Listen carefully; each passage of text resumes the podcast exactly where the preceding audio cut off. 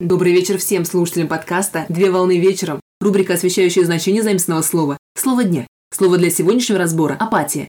Слово апатия из греческого языка – апафия, бесстрастие, бесчувственность. Апатия – это симптом расстройства эмоциональной сферы. Апатия представляет собой нарушение эмоционально-волевой сферы, характеризующееся отсутствием эмоциональных проявлений и безразличием ко всему происходящему вокруг. Апатия характеризуется отсутствием отрицательного или положительного отношения к действительности и стремления к какой-либо деятельности.